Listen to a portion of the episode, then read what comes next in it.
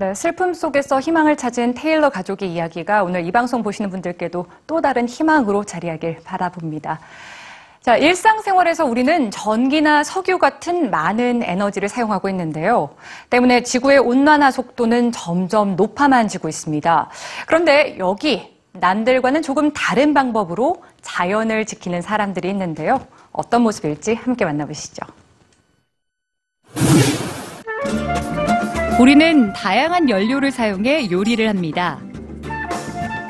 가스를 이용해 끓이기도 하고 불에 굽기도 하고 전기를 통해 오븐을 돌리기도 하죠. 그런데 이런 다양한 도구를 전혀 사용하지 않고 요리하는 식당이 있다면 믿어지시나요?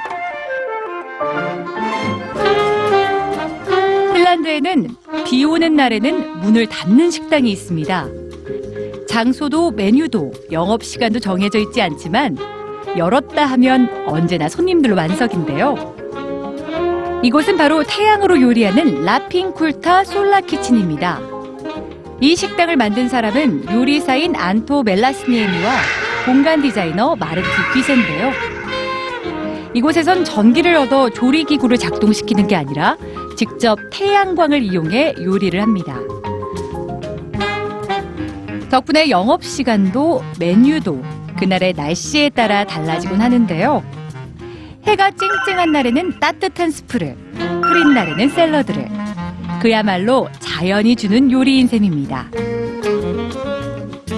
이렇게 자연의 흐름에 맞춰 살아가는 이들과 더불어 작은 도전을 통해 무너진 자연을 조금씩 되돌리는 사람도 있습니다. 미국의 예술가 그레고리는 노숙자들에게 비바람을 피할 수 있는 작은 공간을 만들어주는 프로젝트를 시작했는데요. 그가 재료로 사용한 건 길거리에 버려져 있는 쓰레기들이었습니다.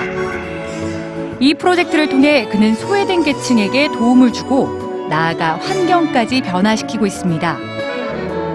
주위를 한번 둘러보세요. 바뀌어가는 주변의 흐름을 혹시 억지로 막고 있진 않으신가요? 가끔은 힘을 빼고 자연 속에 자신을 맡겨보세요. 태양은 언제나 우리 위에 있으니까요.